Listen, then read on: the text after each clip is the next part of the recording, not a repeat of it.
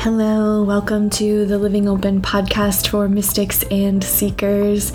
I'm your host, Erin. I'm a Philly based healing artist, and this is a podcast to support your healing journey.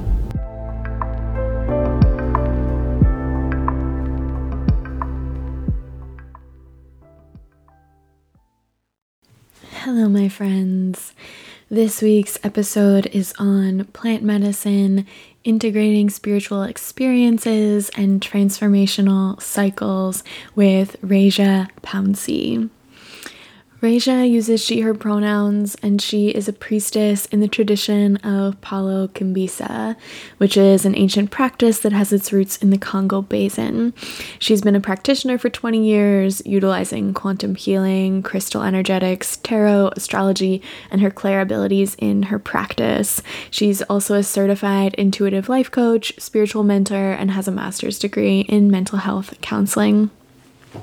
In this episode, we talk about her journey with healing and spirituality, being initiated by her dad into Palo Kimbisa and becoming a priestess in this path, pushing away spiritual gifts, plant medicine as a support for trauma healing and connecting to yourself, ethics of plant medicine, deciding what plant medicine is right for you, the plant medicine Raja recommends for folks who are just beginning their plant medicine journey, choosing a practitioner to support you on that journey integration processes after any spiritual experience, moving through transformation cycles of death and rebirth, the energetics of fall and winter, resisting the process of death, healing our lineages, the messiness of change and growth, and how being a mother to six kids has changed her and her spiritual practice.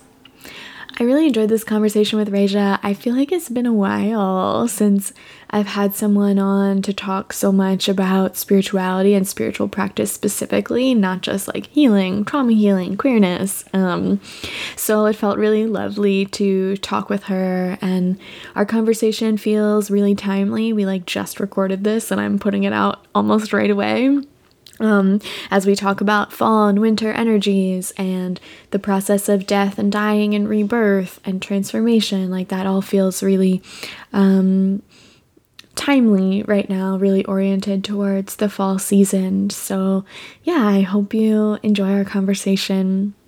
I did want to mention um, before we get into it that I'm hosting an erotic poetry writing class on November 30th.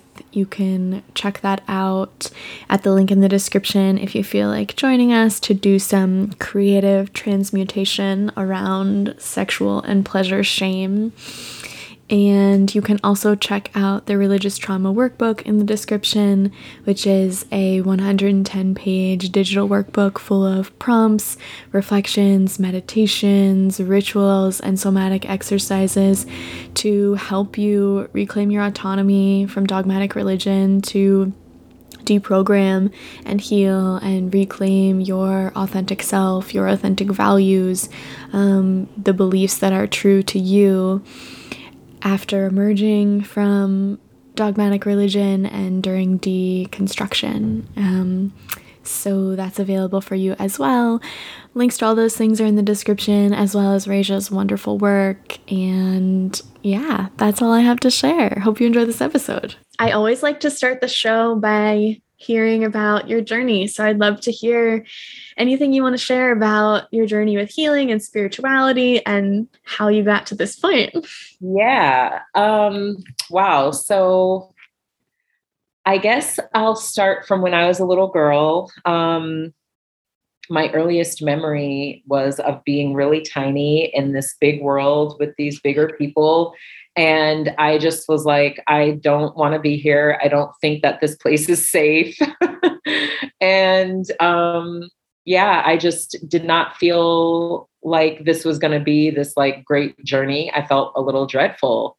Um, I remember looking at a blanket. Another memory from childhood is like looking at a blanket and it had like those pilly little things from like overwashing stuff, um, like a fuzzball. And I remember thinking if I could just be the fuzzball, you know, be an observer of life and not have to actually engage um, was another feeling I remember very early on. Um, but yeah, so and then, you know, so that was like my first awareness, I think, of like being incarnated here was like, oh gosh, this is going to be quite the journey. And then um, as I got older, my I grew up going to the Hare Krishna temple with my dad, and um, on Saturdays, and then on Sundays I would go with my grandmother to the Baptist church.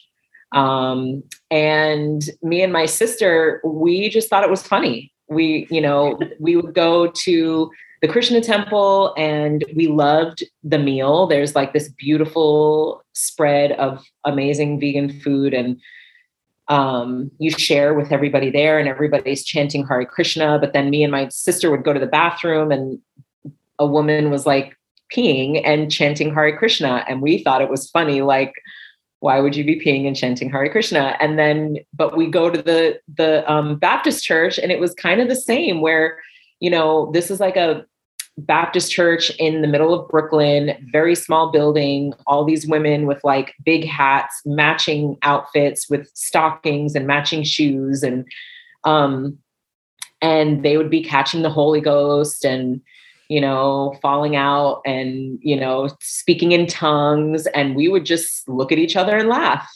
um, it was the same thing. We thought it was all very comical and very like people are taking life too seriously, you know, kind of thing. Um, so yeah, and then when I was um, 23, uh, my dad had been studying um, a way of life, African way of life called Palo Kimbisa, and it originates in the Congo Basin of Africa. And um, there are many um, iterations of this. There's Ifa, there's Candomblé, there's um, Santeria um, it, it, exists in many forms and um, all linking back to like the um, African pantheon. And um, he initiated me at that age. And um, then um, I uh, went on to become a priestess in this path. and then rejected it for about it, things started happening really fast for me. I a snake arrived and was coiled up on my front doorstep. Um, I was at a gas station and a dove in the middle of Miami landed on my head. Um, there were things rapidly happening. I was having dreams, you know, visions, and always had this gift from when I was a child, um, knowing that I was not wanting to be, you know, on this planet and that I could be somewhere else, and knowing that distinctly. Um, but the initiation into these um, practices really awakens what is already there or um, allows you to remember and tap into the sacred gifts that you already have. And mm-hmm. so, yeah, it was like a lot at once. I freaked out and I kind of pushed it away for a few years and then um, developed an autoimmune disease and had to make this journey back to whole health and healing myself. Um, you know, life kind of fell apart for me. And I went and I got a reading, an Ifa reading, and Spirit said, You're not honoring your gifts. So mm-hmm. then I dove back into my gifts and um, and realigned myself with source spirit universe and um, and started drinking plant medicine. And that was another journey and kind of stripping away the layers of trauma, of sadness, of, um, you know, um, dis- dis-ease, um, not being aligned and uh, connecting to myself and the re reawakening because I think through life we have so many of those mm-hmm. awakenings and reawakenings and um, yeah, just creating increased self awareness and mindfulness was big for me. And once I uh, was able to do that, I um, then that's when I stopped. I exited corporate America. I was a nurse and um, left everything. I had a big house, a, you know, drove a BMW. I left it all um, and just started working with my gifts, with my spiritual gifts, and um, my transformative process was so meaningful and so um, sacred to me that I wanted to support other people in that and felt that you know i had the capability to do that through formal training as um, having a master's in mental health counseling but as well with my um, spiritual practice and being a priestess and also my personal experience with having gone through so much um, in so many different ways and levels and um, yeah and, and expressions so that's kind of it in a nutshell which is a lot what a journey. Yeah. yeah. yeah. um, I'm curious, you mentioned working with plant medicine. I'm wondering if there's anything else that you want to share about how plant medicine supports you and other people in trauma yeah. healing and connecting to yourself. Yeah. So, as I mentioned, I have formal training as a nurse, I have formal training as a mental health counselor. And I love talk therapy. And also, I really don't think it's effective on its own. I think having a spiritual component is valuable. And I learned this through my practice with plant medicine. Um, it's it was a hard journey. Um, you know it, it, wasn't all of this like psychedelic beautiful colors and seeing rainbows and unicorns right it was like meeting death it was like dying and being reborn it was like being brought to the lowest of the low and then rising again like the phoenix from the ashes and i have a stellium of planets in my eighth house which is all things esoteric very deep plutonian energy. So i'm into that and i love it. And i and it really informed me um, it made me see myself. Um, it, you know it's it's a practice that and a tool that um, offers you a mirror like no other man. It really just gave me an opportunity to not run from all that i am mm-hmm. which uh, brought tears. It brought um, shame, it brought guilt, it brought um, uh, insecurities right up to the to the you know to the top, and I had to look at them and I had to deal with them and I had to um, contend with the voices and the narratives that belonged with that shame and that guilt and those insecurities. Mm-hmm. And so it was a very humbling experience. And I still drink medicine. That's part of my um, path as a light worker um, I belong to the Santo Daime um, path, and um, so it's not a religion. You can be whatever you want to be and say whatever you are, and then also belong to the Santo Daime, and um, and so yeah, we we sing songs, we drink medicine, we go deep, and we come out clean.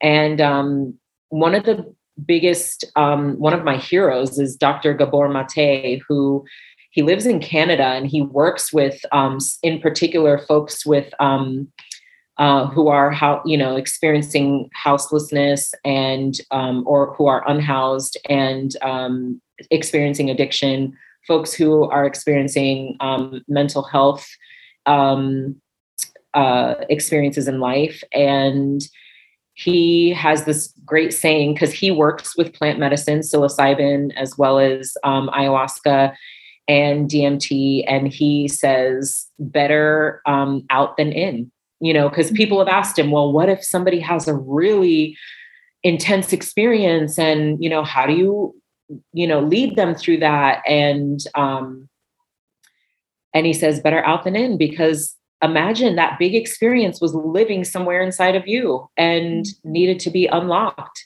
um, and seen and held and given space. Um, and then, you know, there's um, or there other organizations that train um, uh, therapists and psychiatrists and psychologists to work with folks who are experiencing a plant medicine awakening.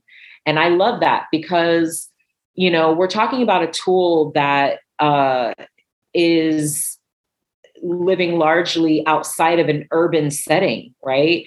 And you know, so you have to be careful with um, bringing it into an urban setting um, because we have not. We're now on the precipice of seeing how that works, right? Um, and then even for the folks who are going to Peru and practice having, you know, retreats with ayahuasca, we have to be really careful with spiritual bypassing. We have to be really careful with um, appropriation of culture, you know, so we're walking so many thin lines, right? Um, and how do we bring all of that together in a way that is healing and supportive for all of us and I think the best way to do that is by um, educating ourselves and by having these organizations that offer um, journeying with folks who are trained in a modality that is of the West so that it can pair the two together and be supportive to folks. So, mm-hmm. yeah. Yeah. So much.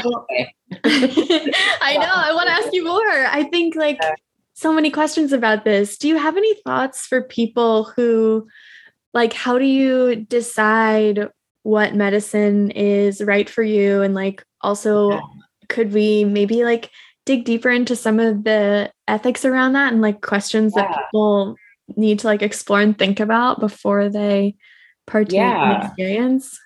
Yeah, I think, you know, the best thing there's so many lineages to plant medicine um, and which one do you choose right is it mm-hmm. ayahuasca is it mushroom psilocybin um, dmt is it you know there's um, jopol is another medicine um, you know hape there's so many um, and you know I didn't have that choice. I'm very much like head first, dive in and find out later kind of person. And so now I realize what I like and what I don't like. Um, and yeah, I would say start gentle. I did not do that. And I and and now I see people practicing and they're like, oh yeah, we start very gentle with our people. And I'm like, you do? Because I didn't have that experience. Um, so whatever you choose, start gentle. Um, I I super love microdosing. I think that is a beautiful way to start because it it, it like primes your senses and your mind and you know your heart and your spirit and your soul to receive this medicine.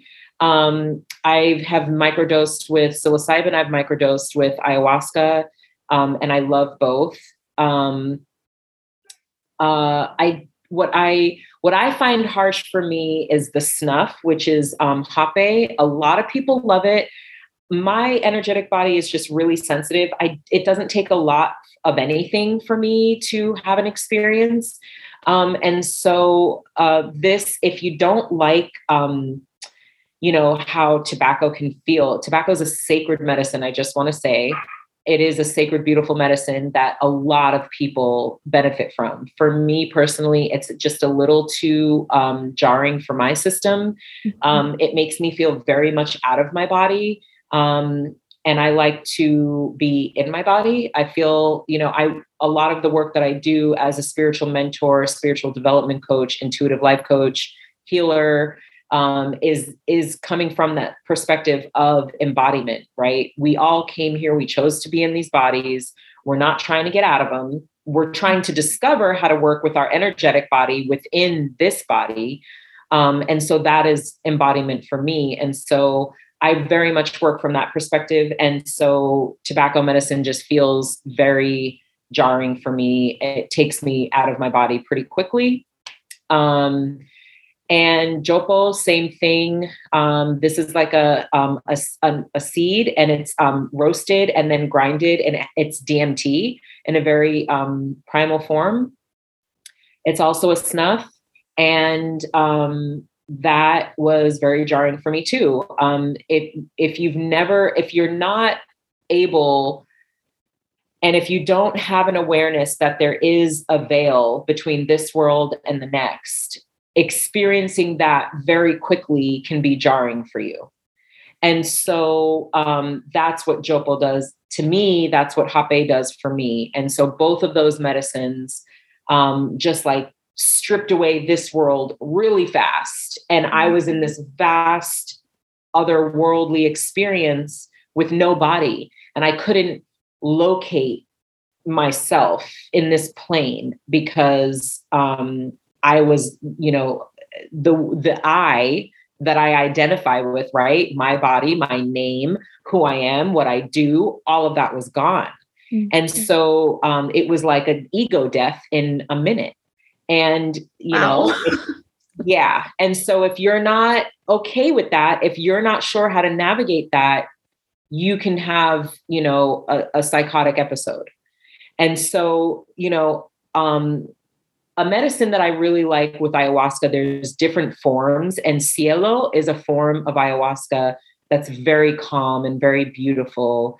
Um, it's very much just like, you know, everything is heightened. The, the sky is beautiful, and you can hear the wind speaking to you. And so that's kind of what I recommend for folks just beginning. And then working with a practitioner that you feel safe and comfortable with, working with a practitioner who has practiced their lineage for a while. Um, knowing where their lineage comes from, because this is all, you know, South American um, medicine. So is it Peruvian? Is it Colombian? Is it, you know, there's so many different um, uh, ways and and spaces that this medicine is practiced in, and so knowing that is important. Um, and then allowing your allowing you yourself to be seen and your boundaries to be respected. So working with somebody who is going to honor you by asking like how much medicine would you like to drink as mm-hmm. opposed to giving you like you know i don't know a half a coconut full of medicine and you're just like downing it um, I'm not ready for that. I would like to start slow and you work your way up. Um, and then somebody who is offering you space to, when they offer a second and third serving, for excuse me, for you to say, I don't think I want a second serving this this time, you know. Mm-hmm. And so it's just allowing your body to acclimate to the medicine. and our body does have receptors for DMT, for psilocybin, for ayahuasca. So these are medicines that our body is um, uh, able to assimilate because these are all medicines that our body has receptors for. Um, but the the big reason why I love working with this medicine is because it's like it's like having in one weekend or in one month if you sit every weekend it's like you're building new and this is scientifically proven you're building new neurological pathways in this medicine and so the work that you can get done in talk therapy on a couch over 10 years, you can do in a month, in a weekend. And yes, that is intensive work.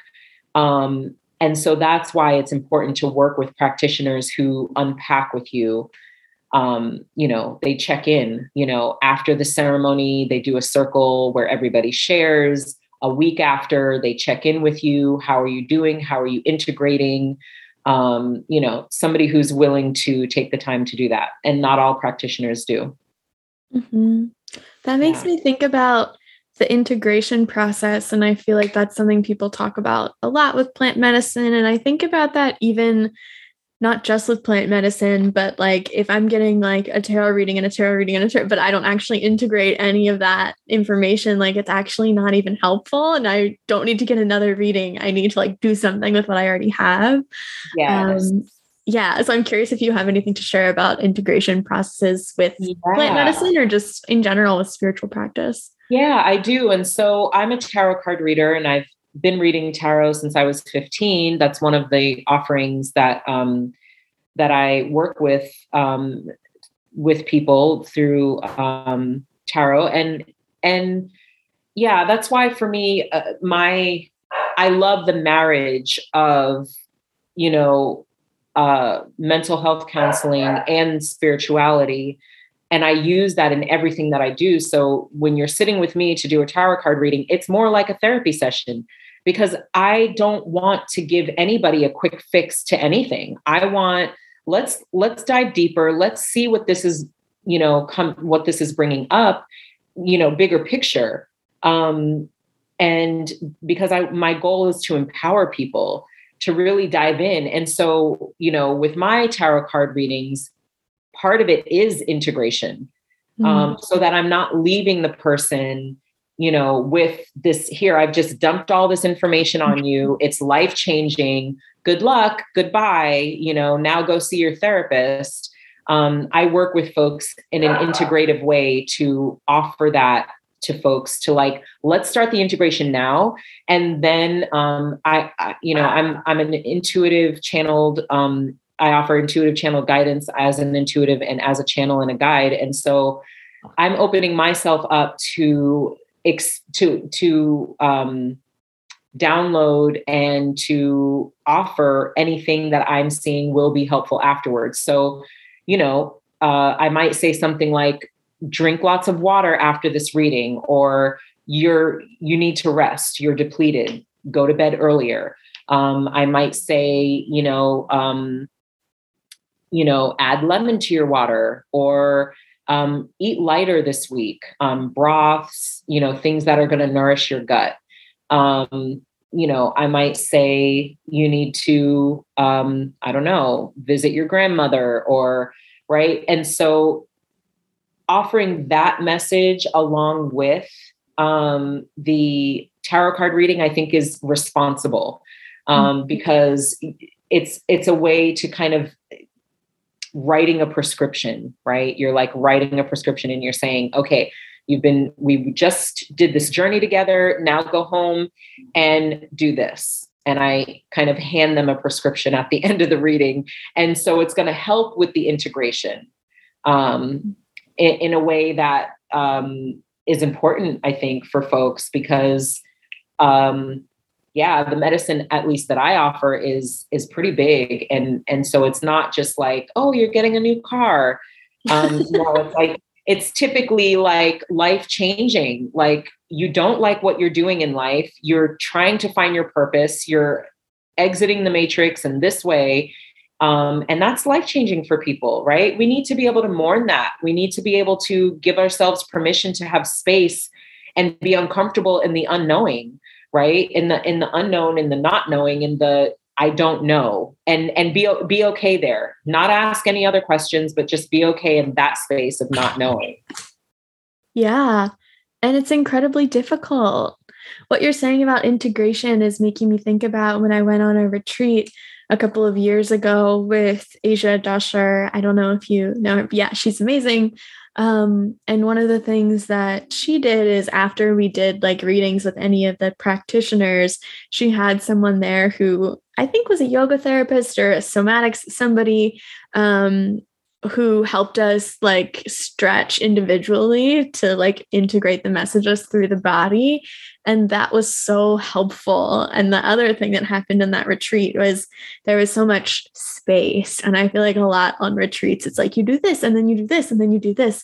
And that one was like hours that would stretch between things to like take a walk and sleep and journal. And I just really loved how that was built into it too. So that reminds me of what you're saying, how you kind of structure your work too.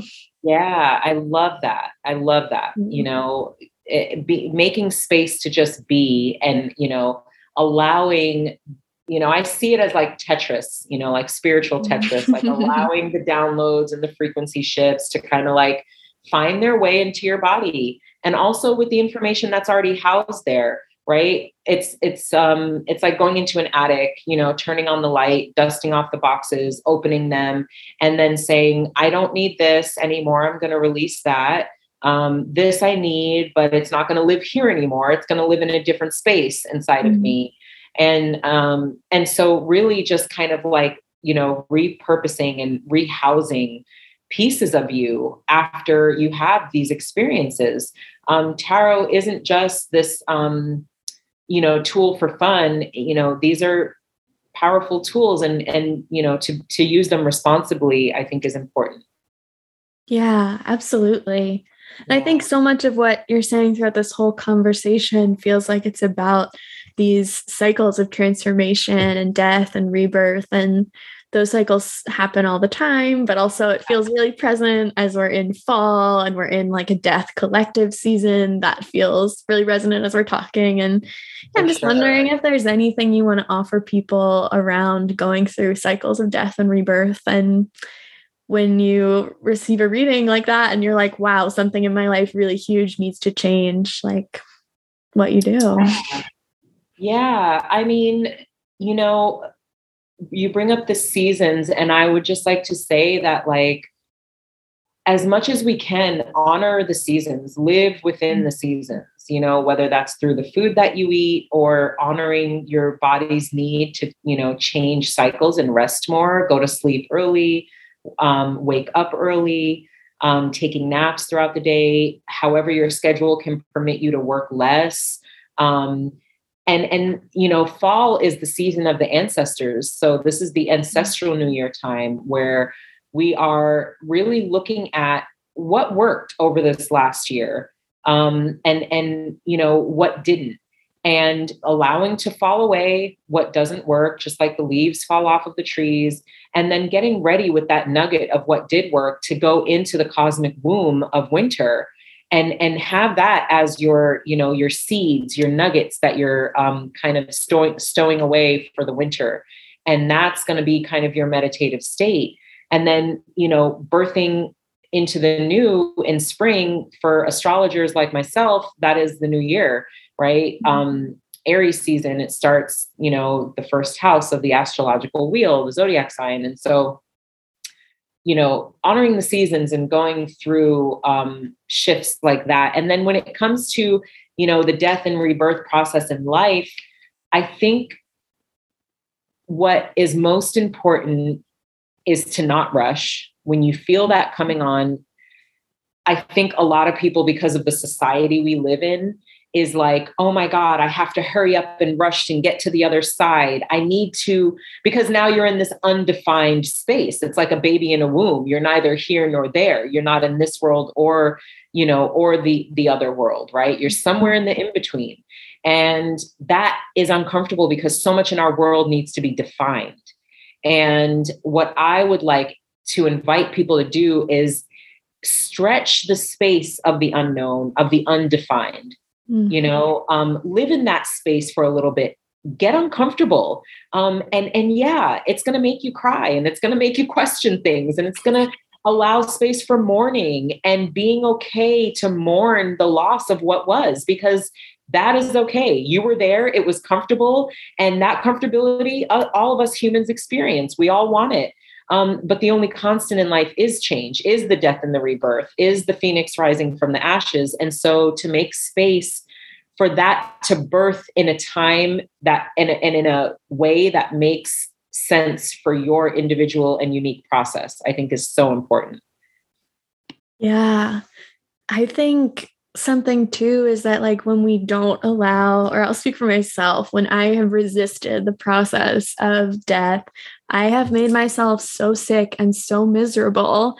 And it's that kind of miserable and pain that does not go away until I let go and let whatever needs to die die. And I can hold on for years and I can be miserable and afraid and resisting for years. And it, yeah I have but it does not go away until I let go. And that is so hard.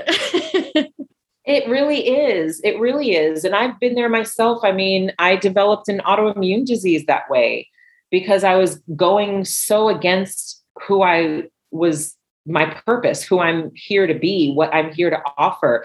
I was going so far out of that space that it can cause dis-ease in the body. And um, and so now just knowing who I am, having increased self-awareness and mindfulness and living in a way that makes sense for for myself is important. Um, and yeah, it's like when you said, you know, I could live with what needs to die for so long. Yes. And also, it's like sepsis. It's like, you know, uh, gangrene, right? It's mm-hmm. how much do you need to like chop off? Do you wait till it gets all the way up to your knee or do you just do the thing right and chop off the foot instead of the whole leg or the knee or right? And so yeah it's just so valuable to like um and in those spaces getting help. If you don't feel like you can handle this shift on your own talk to friends that that really can hold your dignity and really see you. This is a very tender time and so sharing it with everybody is not the move to do. And then the other thing is um you know if your if your community isn't enough and your family isn't enough or if they are not supportive finding a practitioner you can work with you know whether that be a therapist a life coach a mentor um you know but being able to work with somebody who can hold space for what it is that you're experiencing, I think is so important. Yeah, I think for me, it's been all of those things. Like, I've needed my friends and the people in my life, and I've needed spiritual practitioners, and I need my therapist. I need like all a collection of all of these people to support because it really is hard to transform. And there's a lot of grief that goes through those processes, and I, I can't hold it on my own. So, yeah, I need help. For sure. It takes a village. Mm-hmm. Village. Yeah, I think yeah. so.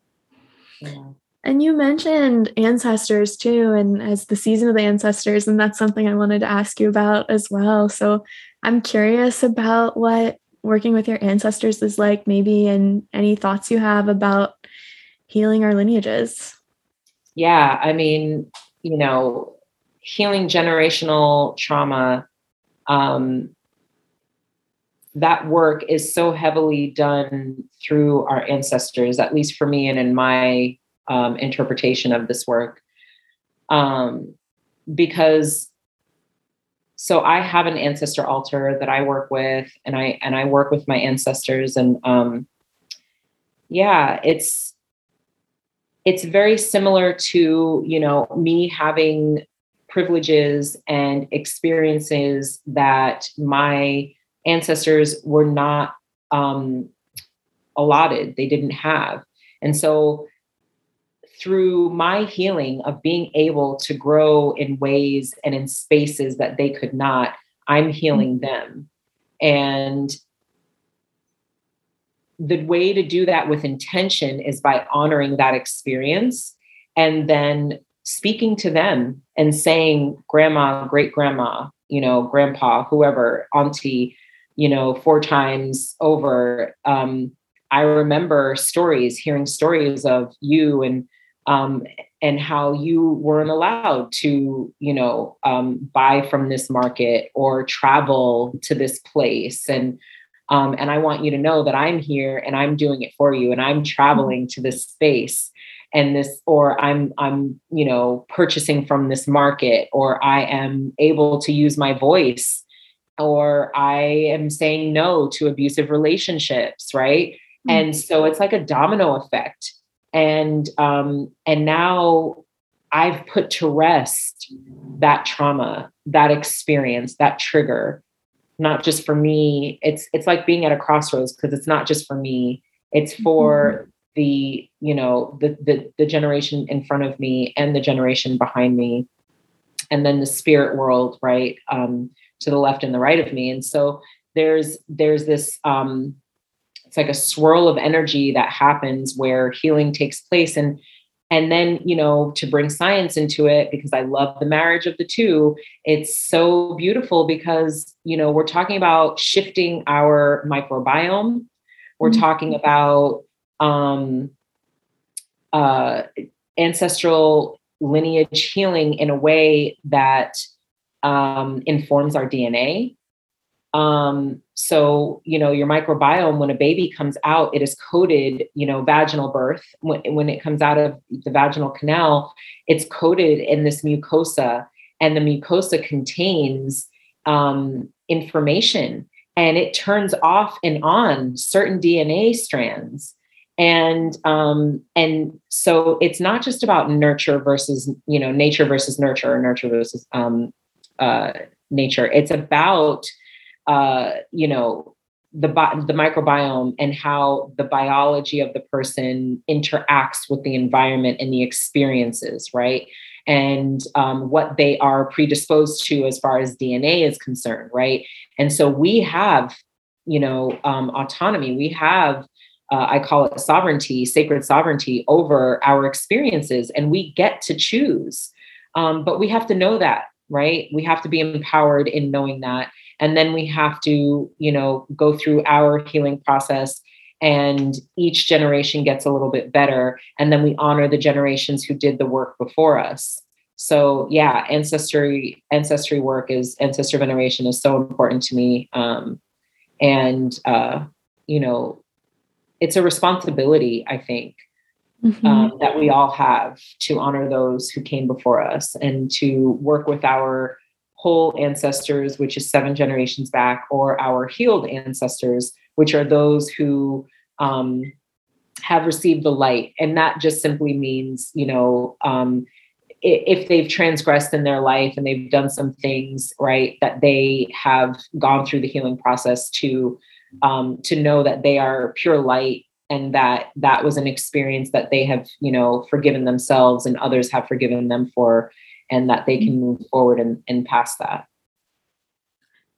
I'm curious, how do you this question might be like too esoteric, but how do you think that happens? Like, do you how do you think our ancestors yeah. get to that place for the ones that do? Yeah. Um it's a choice. It's definitely a choice that it's like it's an actual choice. So I see it as, you know, um yeah, so it's like if you can imagine us sitting here, yourself and myself, um, as just bodies of light, and we're talking, you know, through um, telepathy, right? Hmm. Um, instead of words, and we don't have these bodies and you know our hair and the clothing and all of that, right? If we're having this conversation and um, and in that same way, we're choosing to have this conversation. We're consenting to be here in this space together and share. It's similar to that. It's just, it's, you know, being able to choose, right? For them, it's a choice. It's a choice of their consciousness, um, of their energy body to um, express differently. It's almost like, um, you know, like these paintings that like if you look at them one way it's one thing if you look at them another way it's another mm-hmm. thing mm-hmm. and so it's just shifting you know um uh expressions right um and and being offered the space and the permission to do so um and forgiveness is a huge thing right? Um they have to choose to forgive themselves and whoever was um, you know they transgressed against has, has to choose to forgive. And forgiveness doesn't mean that it didn't happen. I'm not spiritually bypassing in any way shape or form to say oh you're dead you're an ancestor now you're fine. That is so not true because there's a lot of my ancestors that i don't work with because of that right? Um, it's it's not to say that everything is fine it's to say that we're choosing to be done with it we're choosing not to carry mm-hmm. it and and or to carry it in a way that is more um, informing uh, the, our evolution and into integration process with it. Yeah. Thank you so much for sharing that. Yeah. As we're talking about ancestors and these transformational processes, it's making me want to ask you about being a mother. Um, because you have five kids, right? I'm, I have, six. you have six kids. How has being a mother like changed you and taken you oh through oh that process and your spiritual practice too? Yeah. Oh my gosh. So yeah. So my this is this is like classic expression expression of Jupiter and Cancer. Cancer is like the divine mother of the zodiac, and Jupiter expands anything it touches. So I'm like, so they're like, yeah, you're you're gonna mother lots of people, and i I'm like, okay. yeah, yeah. So I was a teen mom and having so having children, it's funny, all my kids kind of like are in groupings and pairings and they have mm-hmm. different um they have different experiences of me right so mm-hmm. there was like Raja when she was 17 to 23 i had three boys um, who are uh, 25 23 and 20 and or 21 sorry and they have this expression of me as this angry, sad, young mother who was misunderstood and I yelled a lot and I was, you know, trying to figure out life and how to make money and how to support these children. And I had these spiritual gifts but and I did, you know, hold sister circles and I did new moon and full moon um you know uh, circles. But these were on like a very surf- surface level. It wasn't something that i had fully embodied and mm-hmm. so they had these practices and they knew that mom did these things but much of our life was stressful. I was, you know, trying to figure things out to stay afloat.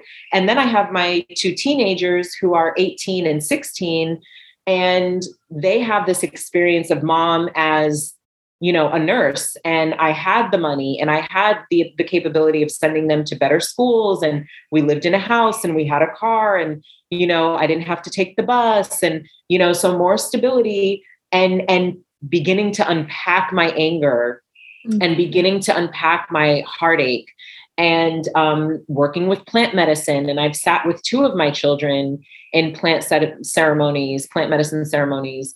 And, you know, um, so they got to see my evolution in, in like real time in such a way um, that just was like a breaking down and a rebuilding. And so they got to see that. And then my little baby, who's um, she'll be four months on the 13th, you oh. know, I, yeah, she has gotten like the evolved mother, right? Experience where um, I've drank medicine with her in my belly. She's been with me, you know, um, eh, now that she's out of my belly, she's like with me in plant ceremonies and plant medicine ceremonies. And I microdose with um, psilocybin, and she gets to have that through breast milk. And um, yeah, so it's been such an evolutionary process with my children.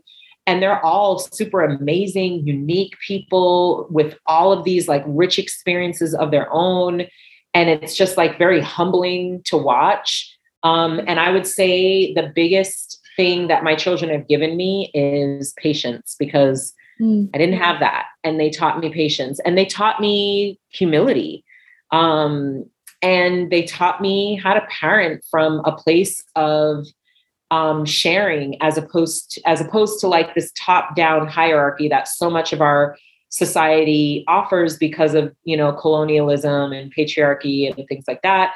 I've had to rework you know like we're doing this together. It's not just me the mom and you the little child but like what do we want this to look like? And sharing in that together which has been you know a monumental experience for sure. Yeah. I'm just thinking like one of the things that i think my parents taught me through what they said and also through their life was that change is bad and changing is bad and staying the same is good. And like, what a gift for your kids to learn from seeing your evolution that changing is beautiful and it's part of life and evolving and growing is a thing to orient towards. That's like so gorgeous.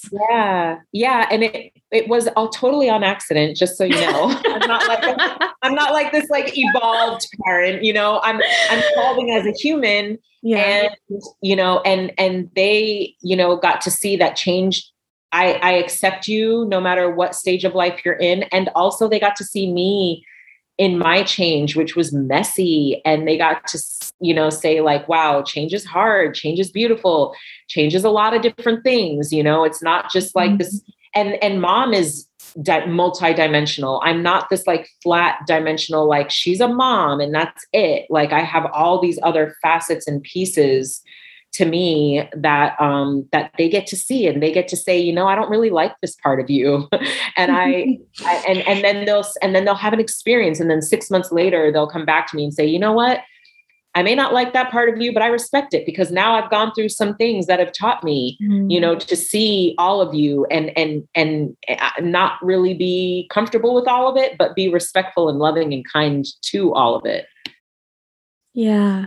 That's really lovely. I'm like I've been feeling so inspired by hearing about the ways that people parent and seeing like some of the people in my life parent now as I've been going through stuff with my family and I'm also having a little bit of baby fever. So it's been like really lovely um, to hear you share about that and to see these other people in my life parenting too. yeah, yeah, it's such a journey, man. I'm telling you. Yeah, yeah, I hear it. Rachel, I want to ask you the last question that I always ask on this show, which is just because the name of the podcast is Living Open. What does living open mean to you? Living open means to me um, embracing all of who you are and not having an ounce of shame about it. And um, and when you come up against those spaces where somebody doesn't receive all of you, that's okay I'm not for everybody. And I know that. And, and and I'm living openly and that doesn't mean you have to receive me and or I have to receive you, right? Healthy boundaries are a beautiful thing. And also I'm going to continue living in my truth and, and in my fullness and who I am. And um and I don't want to have any, you know, guilt or shame or sadness or fear or worry around that, you know. Mm-hmm. And I think you know just to end that's what new earth you know the age of aquarius is about is is inclusivity making space for everybody to have what it is they need to live a more authentic experience. Yes. Can you tell everyone where they can find you and connect with you online and work with you? Yeah. So www.mysticalhealing.guide is my website. So not .com or .net, but .guide. And the same name um, at mysticalhealing.guide is my Instagram handle. Amazing. Thank you so much for being here and for sharing. And also, just like your presence and energy feels really lovely to be in. I hope people can feel that who obviously aren't in this conversation, but are just listening later because I really feel it. Thank you so much. It was lovely. Thank you for having me. And um, yeah, I look forward to all the things that you have to offer in the world as well. Thank you so much for listening. If you loved this episode, please do tap five stars and leave us a nice review on whatever podcast platform you're listening on. I appreciate it so, so much. And it's a really lovely way to be in exchange with the show, with an indie podcast. You can check out all the links mentioned in this episode in the description, and I'll be back on Monday with another episode. Make sure you subscribe so you don't miss it and stay in touch Instagram at ERYNJ underscore or Patreon until then.